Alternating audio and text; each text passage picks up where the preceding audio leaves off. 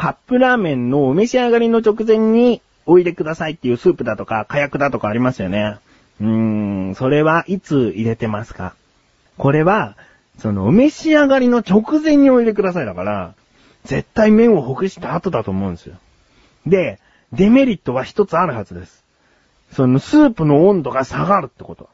スープの、その液体スープを入れる前と、お湯の温度っていうか、そのスープの素を入れた後と入れる前とで、その、出来上がるスープの温度が変わるじゃないですか。その時の温度も言ってるんですよ。だから麺をほぐすのには、その沸騰して何分か待った後の、そのお湯でほぐした方がほぐれやすいはずなんで、その後にスープを入れてください。その前にスープを入れてしまうと、ほんの若干だけども、麺ほぐれにくくなるよっていうことだと思うんですね。だからその、お湯もね、大体のカップ麺は、沸騰したお湯を注いで何分待ってくださいって書いてあると思うんですよね。なんかね、昔からカップラーメンには、その、ポットのお湯は使用しないでくださいってね、書いてあったカップ麺もあったと思うんですよね。それは温度が、その100度じゃないから、沸騰したお湯じゃないから、それは使わないでくださいってことだと思うんですよね。だから一番美味しく食べれるのは、100度のお湯をきちんと注ぐ。もうやかんで沸いて火止めたらすぐ注いで。で、お召し上がりの直前にお入れくださいスープは、ちゃんと麺をほぐして、その箸で取った時に麺が2、3本、5本ぐらいシュッと取れるぐらいきちんとほぐした最後に、そのお召し上がりの直前だから。そこにシャーっとかけて食べるのが、きっとカップラーメン制作者の方々が一番美味しいよって言ってくれる食べ方なんだよね。ということで、なんだかんだこんなことを話しているにもかかわらず、ポットの98度で毎回カップラーメンを食べているという、カップラーメン業界の方から冷ややかな目で見られてしまうかもしれない、菊池がお送りします。菊池のなだらか向上心。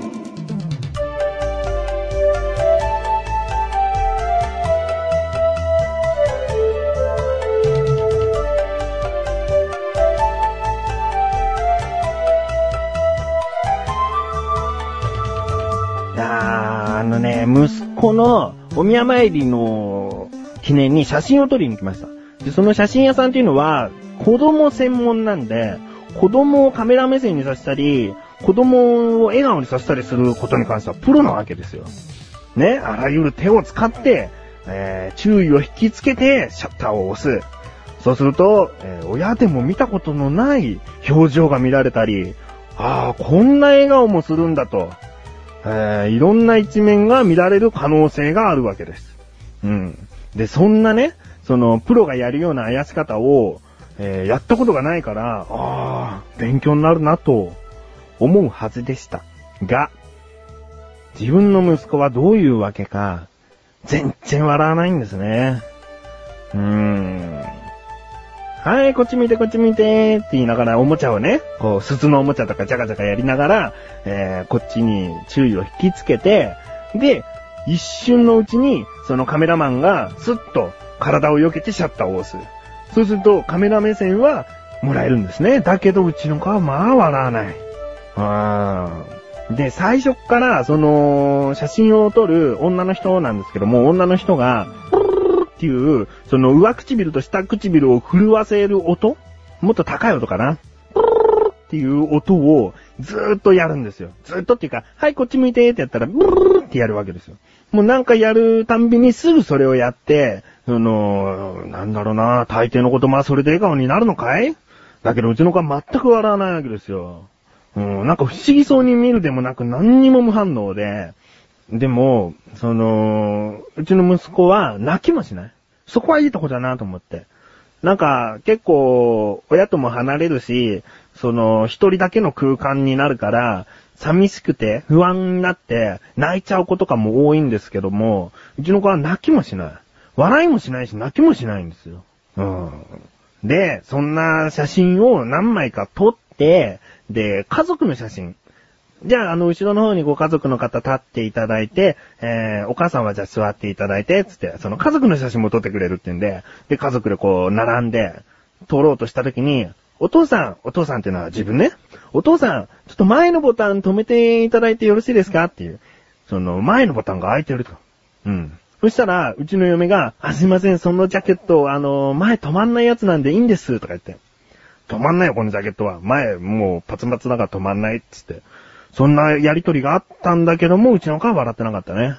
全然笑わないんだよね。で、それで写真撮影がまだ続くんですけども、息子はずっと笑わない。で、唯一、じゃあ何？無表情のままずっとぼーっとしていたのかっていうと、そうじゃなくて、唯一行動を起こしたのが、どうやら眠そうだっていうね。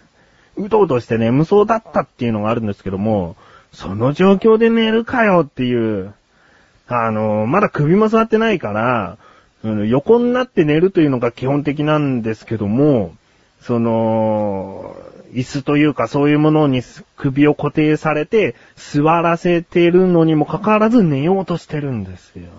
で、笑わないでしょ？泣きもしないけど笑わないでしょ？で、撮影終わりました。終わって、お父さんがね、ああ、お疲れ様。頑張ったねって言うと、いい笑顔をするんですね。子供、かわいいね。小高的文化発信ということでね、まあ、文化を発信して、まあ、そんなにまだ立てないんで、文化っていうのも、まあ、正直、成り行きでついちゃった名前っていうのも正直あるんですけれども、まあ、それなりに文化っぽいことを言っていくということで、そんな小高祐介がお送りするうちの小高カルチャーは2週に1度の水曜日更新です。さようなら。はい、今回もメールが届いております。その前にこんなコーナーいきます。自力 80%。 このコーナーでは日常にある様々な疑問や質問に対して自分で調べ自分で解決していくコーナーでもあり、リスナーの方からのご相談やお悩み解決していくというコーナーです。他にもあるラジオネーム陽介、ありがとうございます。本文、ペナントレースが開幕しましたね。今年は横浜行けるかなということで始まりましたね。日本プロ野球始まりましたね。どうかな。今年横浜ベイスターズいけるかな。今のところ、この収録をしている今のところは最下位です。最下位ですが、そこまで大きな差はまだない。うん、そこまでよ。そこまで大きな差はまだないし、横浜って結構序盤が良くて後半失速していくパターンが多かったりするんで、まあ、今回もう最下位からでもなんかここから頑張ってくれるんじゃないかという期待はまだ全然あるね。うん。せめて3位までには行きたいかな。今のところ1位と2位の差もあるので、そこが大きいので、今最下位から1位っていうのは結構離れてる感じはするんですけれども、なんとか3位までに食い込めればクライマックスシリーズでしょ？クライマックスシリーズで優勝して、日本シリーズ優勝してもらえば、それはそれでいいし、うん。まだわからないですね。楽しみだな。横浜を応援している陽介は横浜ファンなの？これで陽介は実は阪神ファンですとか、中日ファンですとか、ロッテファンですとかだったら、なんかね、いや、菊池は陽介が何ファンだろうと横浜ファンだからね、横浜ファンになろう。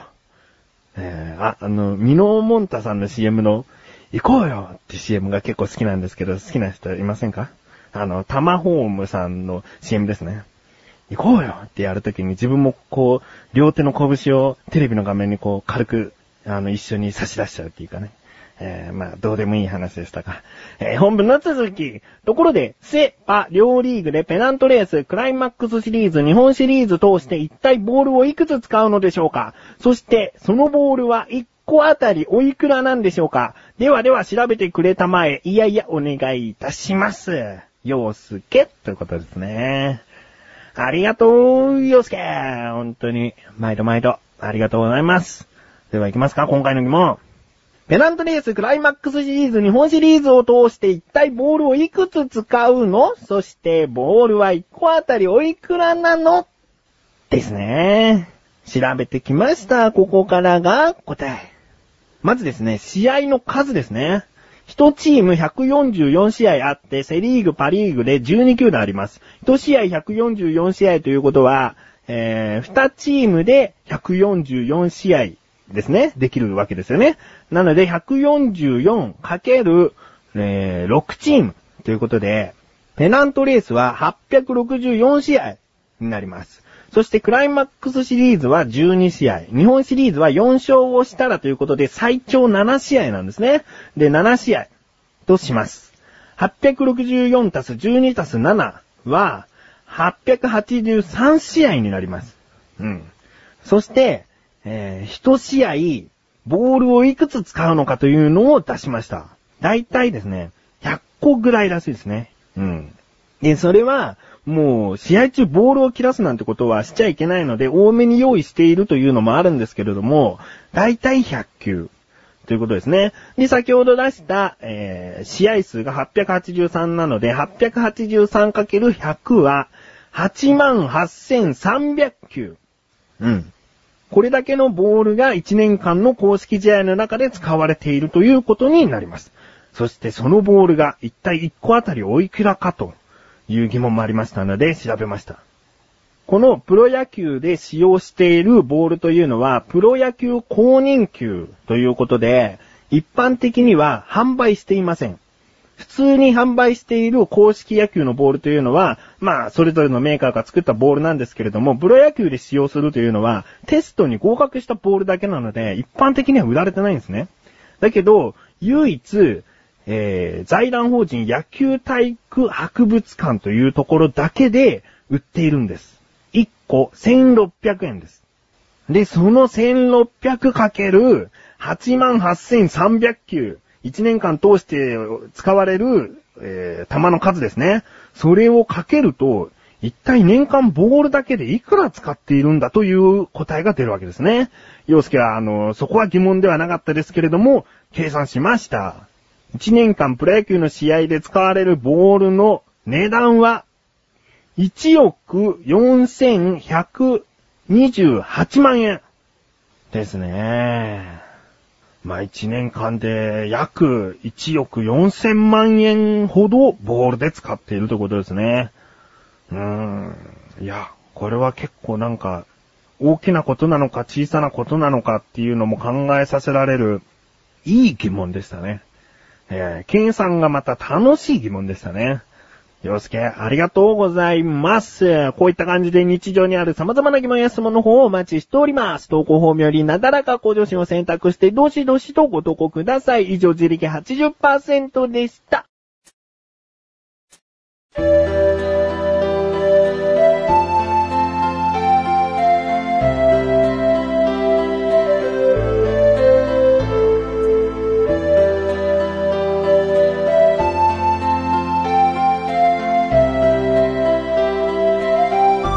エンディングでーす。自力 80% の終わりの方で言えばよかったけど、試合数間違ってるよとかあったら教えてください、本当に。このままなんか、何こいつ分かってねえじゃんっていう感じで終わるのも恥ずかしいんで、気づいたという方はメールで教えてください。ということで、お知らせでーす。小高菊池の小高カルチャーという番組が、このなだらか向上心を更新したと同時に配信されました。第3回を迎えました。なかなか話はまとまってきてるんじゃないかな。なんか初回らしいこのぐだった感じとかもなくなってきたような気がするんですが、今もまだ全然ぐだってるよというのはきっとこんな感じでやっていくんでしょうっていうことですね。小高カルチャーという番組聞いてほしいです。本当に小高が今までで一番光ってるような気がするな。巻いたメンバーの関本と菅井には悪いが、小高が一番光ってんじゃないか？聞いてみてください。あと、メールをいただいているんですが、今回お読みすることができなかった方の分は、次回、次回と、メールが届いた順にお読みしておりますので、お待ちください。番組の内容によっては、2通お読みする回もあるし、来れば5通もお読みする回もあるんですけれども、ちょっと訳ありで、次回、いたしますのでよろしくお願いします。なだらか向上心は毎週水曜日更新です。それではまた次回。お相手は菊池翔でした。メガネとマーニーともあるよ。お疲れ様です。